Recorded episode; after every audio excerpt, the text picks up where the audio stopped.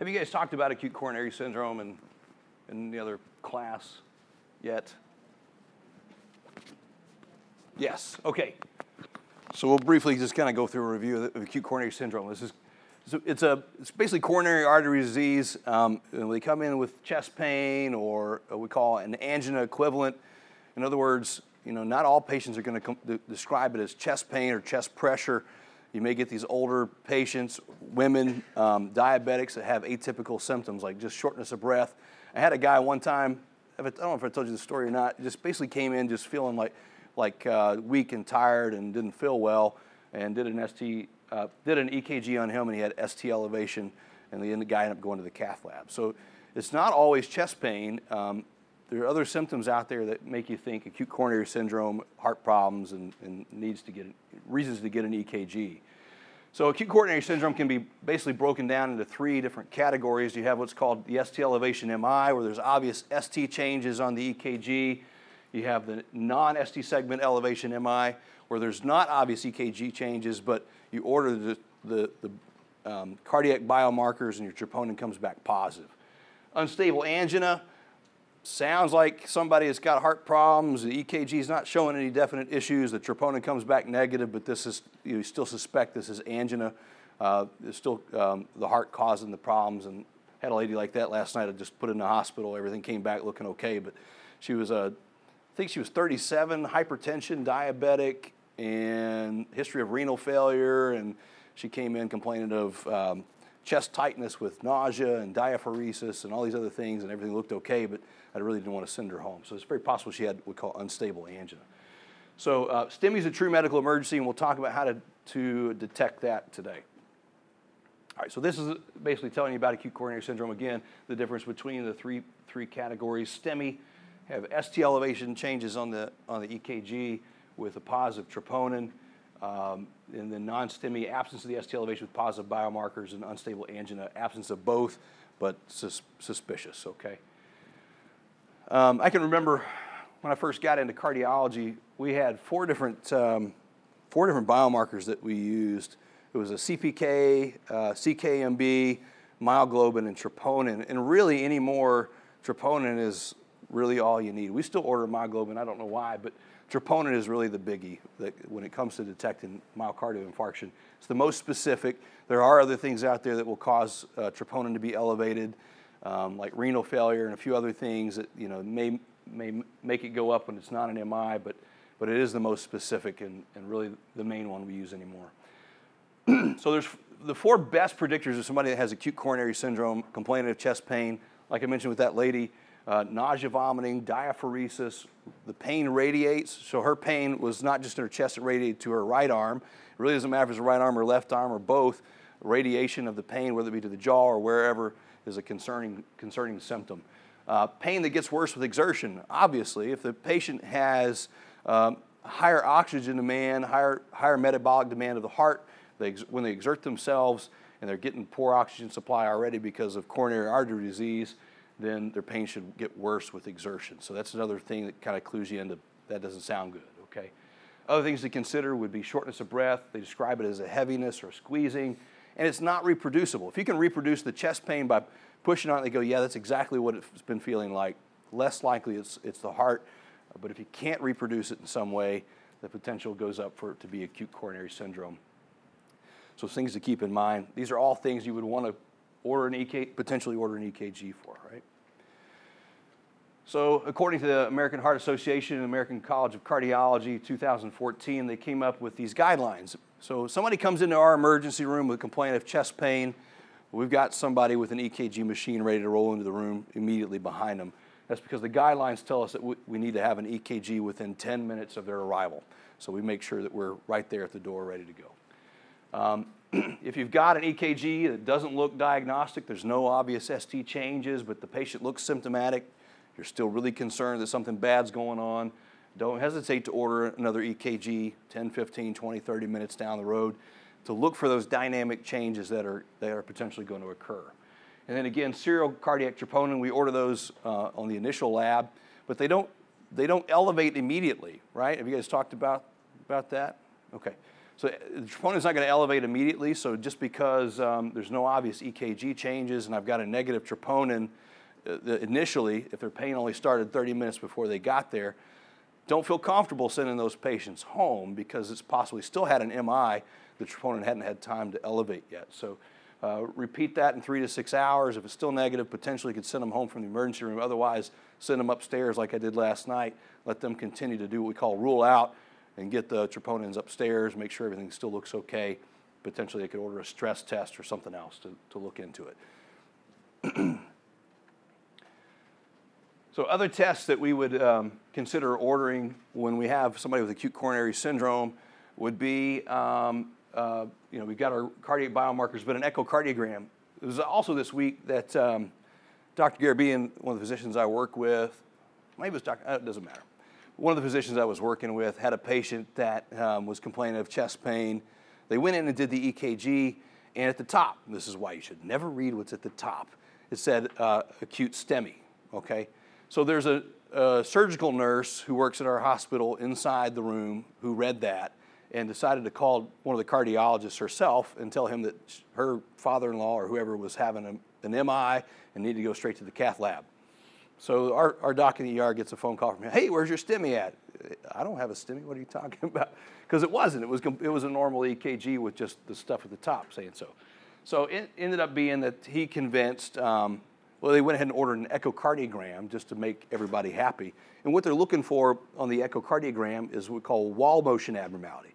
The patient's in the middle of having a myocardial infarction, then the myocardium is not going to move normally. Instead of a nice contraction, there'll be a portion of the heart that's just suffering, and you may only see like one side moving and the other side kind of dysfunctional. Okay, so an echocardiogram may be one other way in which you can look and see if somebody has um, you know, wall motion abnormality that's consistent with a myocardial infarction.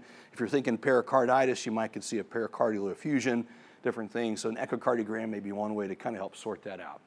Uh, chest x-ray to make sure you're not missing something in the lung that may be causing chest pain. And CTA of a chest, I ordered one of those last night on a guy that was complaining of chest pain. Um, and to look, you're looking for a pulmonary embolism as a potential cause. so a quick review on your anatomy and physiology. Um, if you remember, there's, there's the, the, epicardium is the outer layer of the heart. The inner layer is what we call the endocardium. You've got three main branches or three main uh, coronary arteries that supply the nutrients to the heart, right? We've got the left main, which I still call the widowmaker, okay? Although there is evidence out there that people call the LAD the widowmaker. I still think it's much worse. Okay, anyway, we'll get to that. So the, the left main breaks off into the LAD, which gives the, the anterior portion of the heart uh, the blood supply. And then the, the left circumflex also branches off the left main and kind of curves around the posterior portion of the heart, the lateral and posterior portion of the heart. You've got the right coronary artery coming down that feeds the, the right side, or really the inferior. So when we talk about um, the blood supply to the left ventricle, which is most, the most likely involved, the, the right coronary artery supplies the inferior portion of the heart. So when we think about our inferior leads, 2, 3, AVF, it's most likely the right coronary artery. These are not 100%, but probably 80% of the time in, a, in, a, in the inferior MI, it's the right coronary artery. The circumflex, we think lateral. Your lateral leads, um, V5, V6, 1, and AVL. And your LAD, we think mainly those anterior leads, V1 through V4, okay? Typically. Now, there's some overlap, there's some, you know, some, some variation in that, but that's kind of the, the general way of thinking about it, okay? So ischemia, just literally holding back blood. There's not enough blood supply. There's not death of the tissue, but, um, but it, it, can certainly cause um, warning signs. Like I always tell patients, I can't tell you, you know, this is not your heart. Could be a warning flare kind of going off to say, hey, pay, pay more attention, even though there's not death of the, of the tissue. Infarction is where there is death of the tissue. We won't get into this too much, but if you, you know, these patients may only have minimal amount of plaque, sometimes only 30, 40%, something that when if they were to go to the cath lab, nobody would think too much about. But that plaque ruptures and you begin the clotting cascade, and now you've got a thrombus in the artery, and the patient goes from doing just fine to having the big one, okay? So, um, and that's where they have the myocardial infarction. Myocardi- myocardial infarction is bad because it gets the, the, the myocardium um, hypoxic, irritable, and you end up with arrhythmias like ventricular tachycardia, ventricular fibrillation.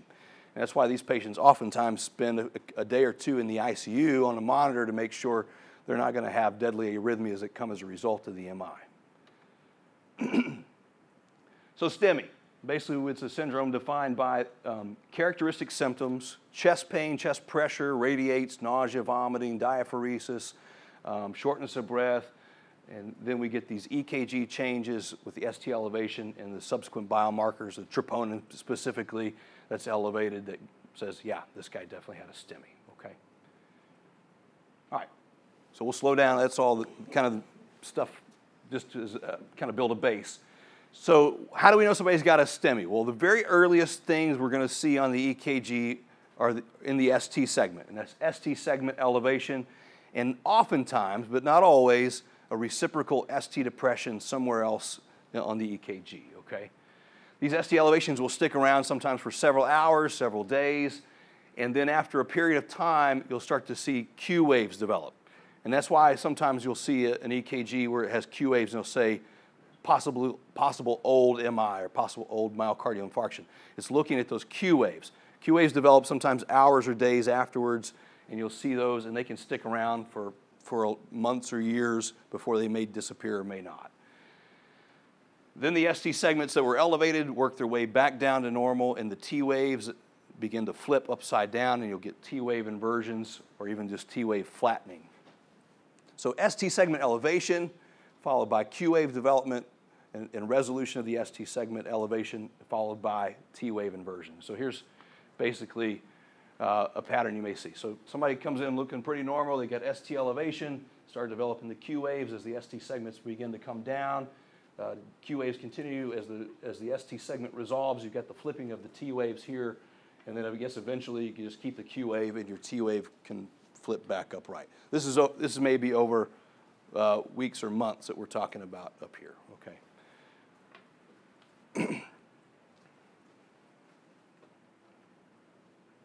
So again, in a STEMI, earliest changes, you'll see this again, I promise. Earliest changes are seen in the ST segment on the EKG. And again, you'll get that acute phase. Sometimes you'll have a tall peak T wave that will, that will precede the ST segment elevation. So if you got tall peak T waves on the EKG, other than hyperkalemia, which we'll talk about next week, you can think potential myocardial infarction uh, on, you know, as early, early uh, in the acute phase. As things evolve, again, the ST segment will go from isoelectric and elevate, and, um, and you'll get um, this. So it's opposite in some time. Sometimes when you get like this, there's other morphologies, but think of the smiley face, the benign repo. We don't get upset about that. We smile. This has the frowny face, okay? This, this goes upside down. We're not happy about that. That's bad news. So if you see a ST morphology that looks like that, that's bad. That's, that's myocardial infarction, okay?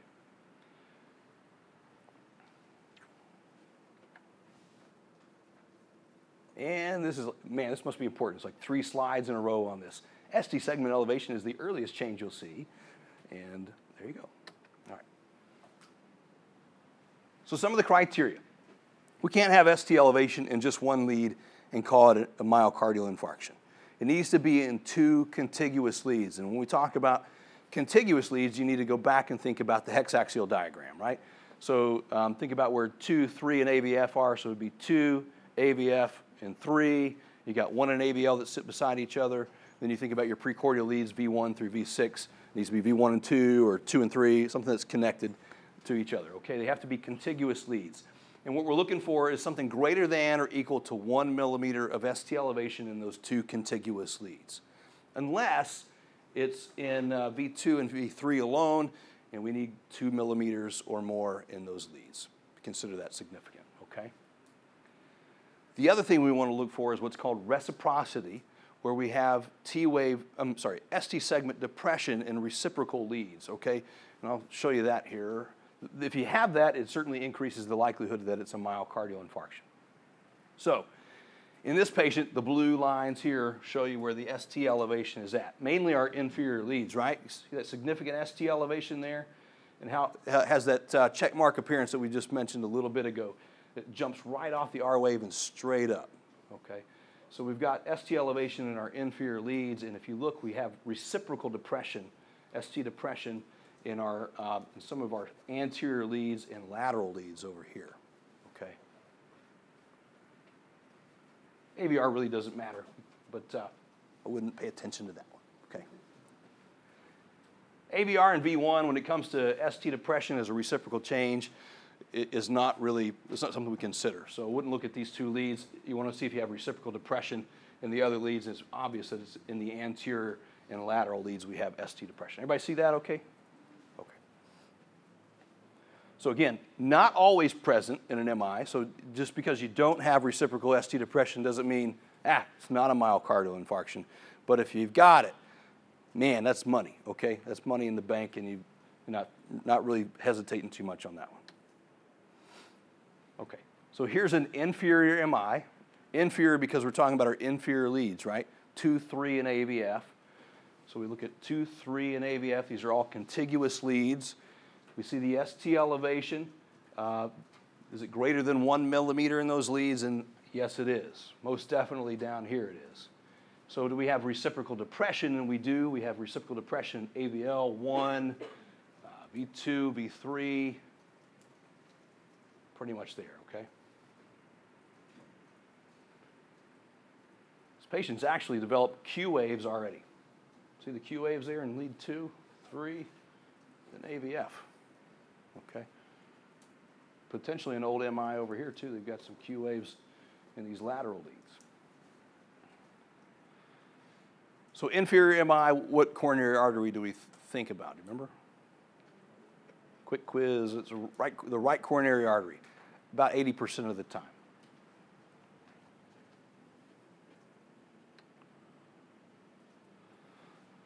This just shows inferior T wave inversion. So as that MI progressed, um, you, you start flipping T waves. If you see them really deep like this, and we'll get more into that uh, at the second half of the lecture, but deep T wave, T wave inversions like that, greater than a millimeter in depth, um, could be ischemic change. Could also be um, an old MI. Okay, so we see that. Um, th- I would think uh, ischemia or, or an infarction, old infarction. So here's a Q, here's a Q wave. Um, so you can see that the Q waves have developed here in the inferior leads. The ST segments have, have since returned back to baseline. So we have no idea how old this MI is. It could have happened yesterday. It could have happened three months ago, six months ago. But at some point in the past, this patient's had an MI, an inferior MI.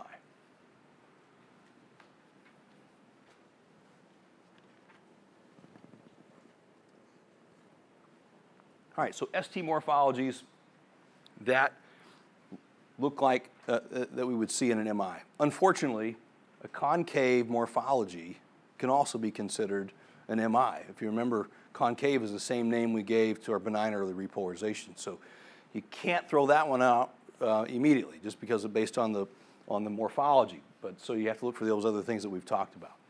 But uh, convex, obliquely straight, and the check mark sign, these are all things you can see with an MI. This one is def- definitely concerning. Um, and this one here is obviously definitely concerning as well, okay? So some of these you know, jump right out at you as, as bad. That one, you know, that almost looks like it could be. Sorry. That's okay. Are you okay over there? Yeah. Oh, okay. It's like she's in the floor throwing up or what's going on.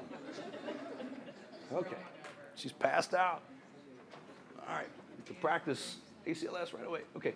So th- this one looks like it could have been, uh, you know, left ventricular hypertrophy if you looked at other leads. I mean, it has that the morphology there. It could have even been benign early repole by itself. This one does not make me get too nervous. But the ST morphology, like the guy we had last night, looked most like this, except you know the ST elevation wasn't maybe that significant. It was even a little bit more closer to the baseline, but he had that. It just jumped off at, in such a way that it was like catch your attention, and it was in three contiguous leads, and you're thinking, eh, I don't know. So in those situations, it's not always black and white. Again, serial EKGs, repeating them, following them for the dynamic changes. If he was having a STEMI, those ST segments were more than likely going to continue to rise and go up, and we would, or we'd see some reciprocal changes. So it's not always obvious just based on the morphology. Get more information, repeat the EKG. Um, those things are, are, are, okay to do. And it's okay to call the cardiologist and get them to you know, take a look at the EKG or, or whatever. Um, you know, it's okay if they go to the cath lab and didn't need to, better than them not going to the cath lab and haven't needed to. Okay. Other things that help um, suggest a STEMI, the disproportionate T wave in size to the comparison of the QRS. As you can see up here, this T wave is just as big as the QRS complex is. When you see something like that, especially with the ST segment morphology where it just kind of jumps off, um, that's concerning, and that's more like what it looked like last night, you know, just kind of that like that. Um, straightening of the initial portion of the T wave, again, just we talked about just this initial portion being straight. Reciprocal ST depression, in any leads, again, ignore AVR and V1, even though I underlined AVR in that other lead, or that picture, just forget about it, okay? So AVR and V1, we don't care about those for the reciprocal depression. Other things that really suggest a STEMI, if we have ST elevation and we see it more in lead three than we do in lead two, then we can consider that a potential for an, a STEMI as well, okay? So if you got ST depression in both lead two and three, lead is, three has more ST elevation than lead two, that even makes, increases the likelihood of a STEMI. That horizontal or convex upward ST segment morphology, again, those are things we don't typically see in, the, other conditions that are not um, concerning so that jumps straight off, horizontal. That one may be a little bit more horizontal. If you got one that comes straight off, those are concerning. The check mark sign, well, right here. And then uh, Q waves that you know are new. So somebody, you've got an old EKG, you've never seen, they don't have Q waves on them. You're seeing Q waves, you're seeing ST changes. It's possible that that's an acute finding, okay? So these things all kind of help you point to a STEMI. Questions about that?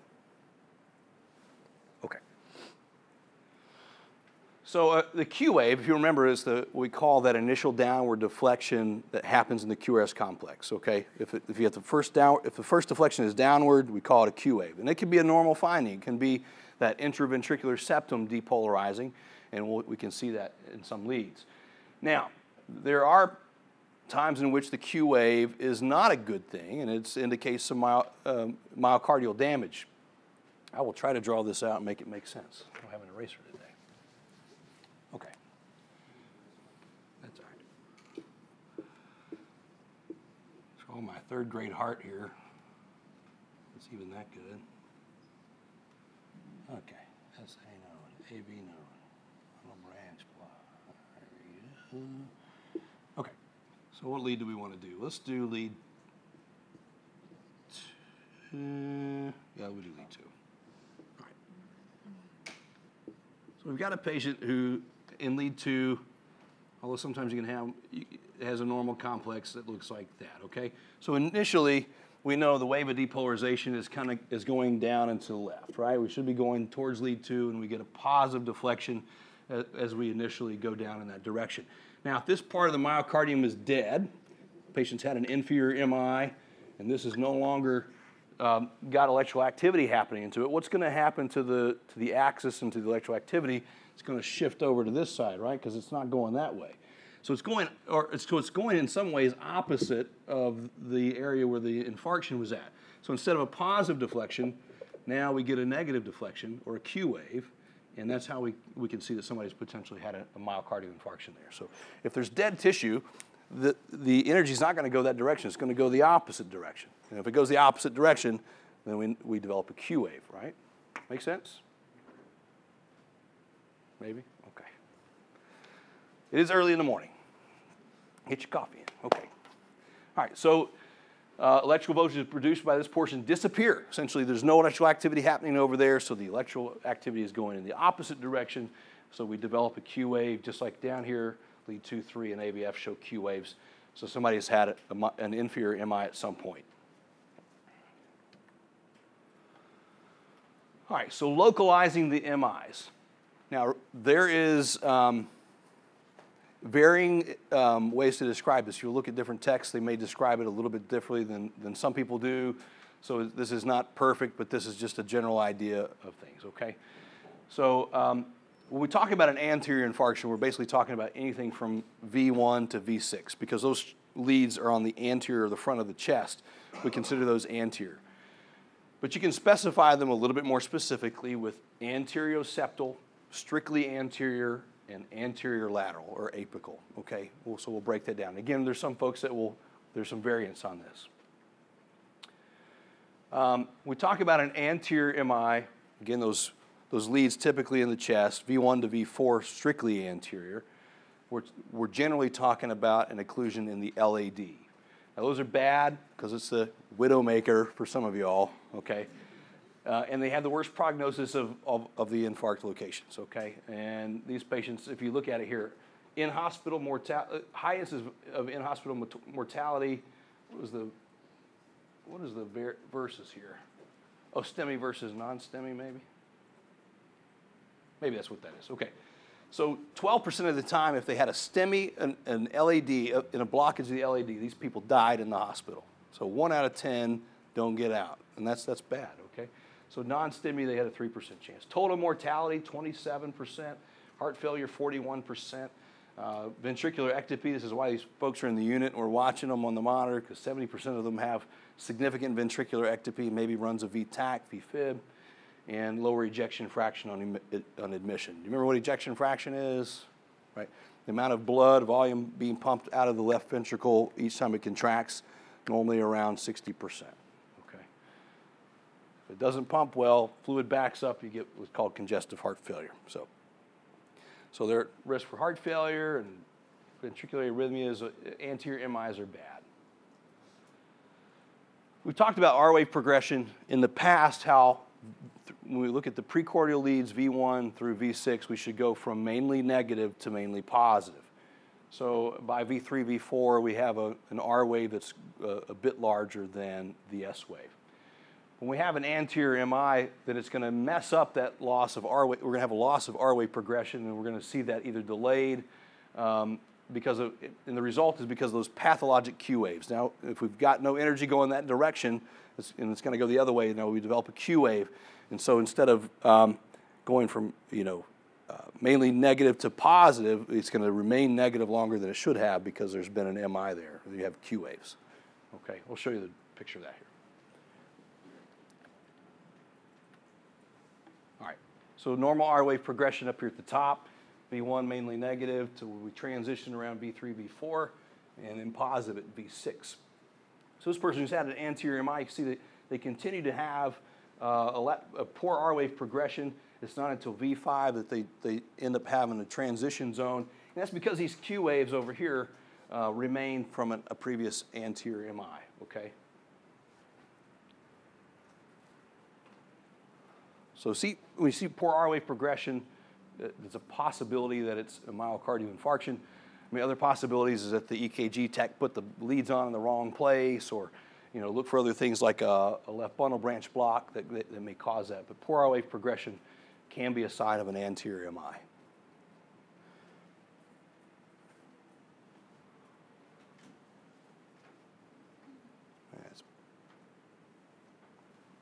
Okay.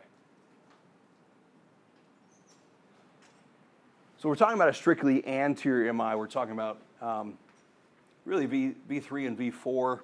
V1 and V2 are considered anterior septal, uh, strictly anterior V3 and V4, anterior lateral V5 and 6. Okay, and again, there's some variance depending on who you read and what you're looking at as to what that is. So this is not hard and fast, but just a general idea for you. Okay. Um, and so if we see if we see those changes in V3, V4, you may want to make it call it a strictly anterior MI.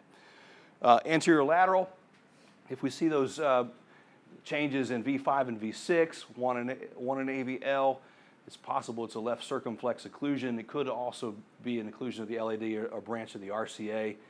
Um, so we call those lateral infarctions. Just, just want to mainly familiarize with the terminology and the, the main vessels. So when we think lateral MI, oftentimes we think the circumflex, so V5 and V6, one in AVL.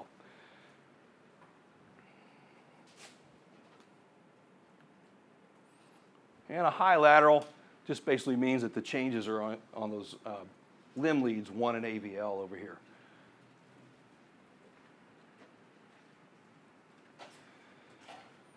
So the reciprocal depression, if we've got, um, so say we've got an anterior MI, okay, so we've got our ST elevation over here in the anterior leads.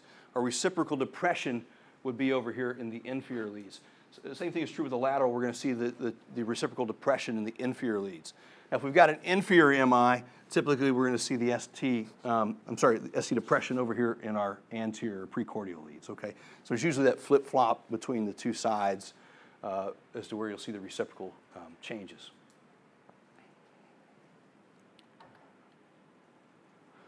Again, none of these classifications we just you know, went over are absolute. They're general ideas. The, these um, infarcts can overlap. You can see different patterns of the way things will, will go. Um, and so, if there's any doubt on what you're going to call it, if you're, if you're calling the cardiologist to tell somebody you got a STEMI, okay, you can just say, I've got you know, two millimeters of ST elevation in V3, V4, V5, or whatever. Describe it with the leads that you're seeing those, those changes in, and that will be absolutely fine. So don't get too hung up on the names. It's just to kind of get you familiar with that. Okay. All right. All right. Anybody see anything wrong with this EKG? Good. I like the response of whoa. Um, okay. If you ever see this, this is bad, really bad. We call it tombstoning because it looks like a tombstone, and that's where they're headed. Okay. Um, it, it is a widespread ST elevation. It's got that big, bad, ugly, smi- uh, uh, frowny face um, ST uh, morphology, and it's widespread. And you've got your reciprocal ST depression over here in your inferior leads, with ST elevation throughout all of your precordial leads and your your high lateral leads over here. So um, these patients don't do very well. So if you hear say, somebody say he's tombstoning, that's what they're talking about. So how quickly would you get them in the cath? As soon as the cardiologist can push them down there, I suppose, yeah. I'd I'd have a crash cart sitting right by the room and probably attached to them um, and ready to go. All right, inferior MIs, about 40 to 50% of MIs are inferior. It means it leads 2, 3 in AVF, potentially the right coronary artery. The bad thing about those, even though they're generally more favorable than the anterior and, and mortality rates are lower, the thing you have to think about is what's called a right ventricular infarction. If the right ventricle has an infarction, um, what can happen is that these patients, when you think of the typical things to treat an MI, have you guys talked about MONA? Okay, morphine, oxygen, nitroglycerin, and aspirin. So when you give nitrates, you're decreasing the preload to the heart. And when you decrease the preload to the heart in a right ventricular infarction, you can cause them to have severe hypotension and decompromise. Okay, so you have to be very cautious about using nitroglycerin in those situations if they've got a potential for a right ventricular infarction. And what we do in those situations actually is to give them fluid volume and try to pump up that preload so that they don't decompensate. Um, also, because the, the right coronary artery over, um, uh, gives blood supply to your SA node, you can have some uh, bradycardia and second and third degree AV blocks. So you may start seeing arrhythmias um, due to the MI and uh, um, because of the loss of blood supply to your conduction system. Um, so inferior MI also can be associated with a posterior infarction, which we'll talk about the changes for that in just a minute. So inferior and posterior often go together. So how to recognize an inferior MI? Uh, you look at the inferior leads. ST elevation leads 2, 3 AVF, or progressive development of, those, of the Q wave in those leads. And then ST depression in AVL plus or minus lead 1. So again, you're, you're kind of looking um, to your high lateral leads uh, for, your, your, um, for your reciprocal changes, although you can see them in your anterior precordial leads as well. Um, you're just looking for S- that, that reciprocal um, change. So it's kind of laid out funny. So, okay, so 2 3 AVF, ST elevation. It's showing reciprocal depression V2 3 in there, okay. Okay, old inferior MI. Gotcha. So uh, there's Q waves here, here, and here showing the old, old change. Okay.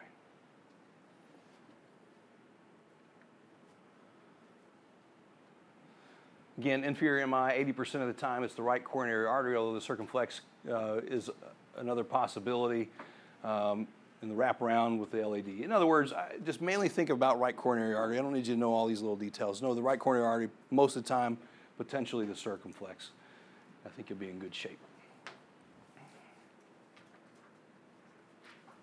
Okay. So here's your inferior MI, right? Got ST elevation and 2,3 AVF, and we've got ST depression and AVL.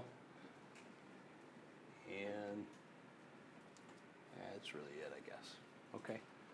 Obvious ST elevation here, or ST depression, or an AVL.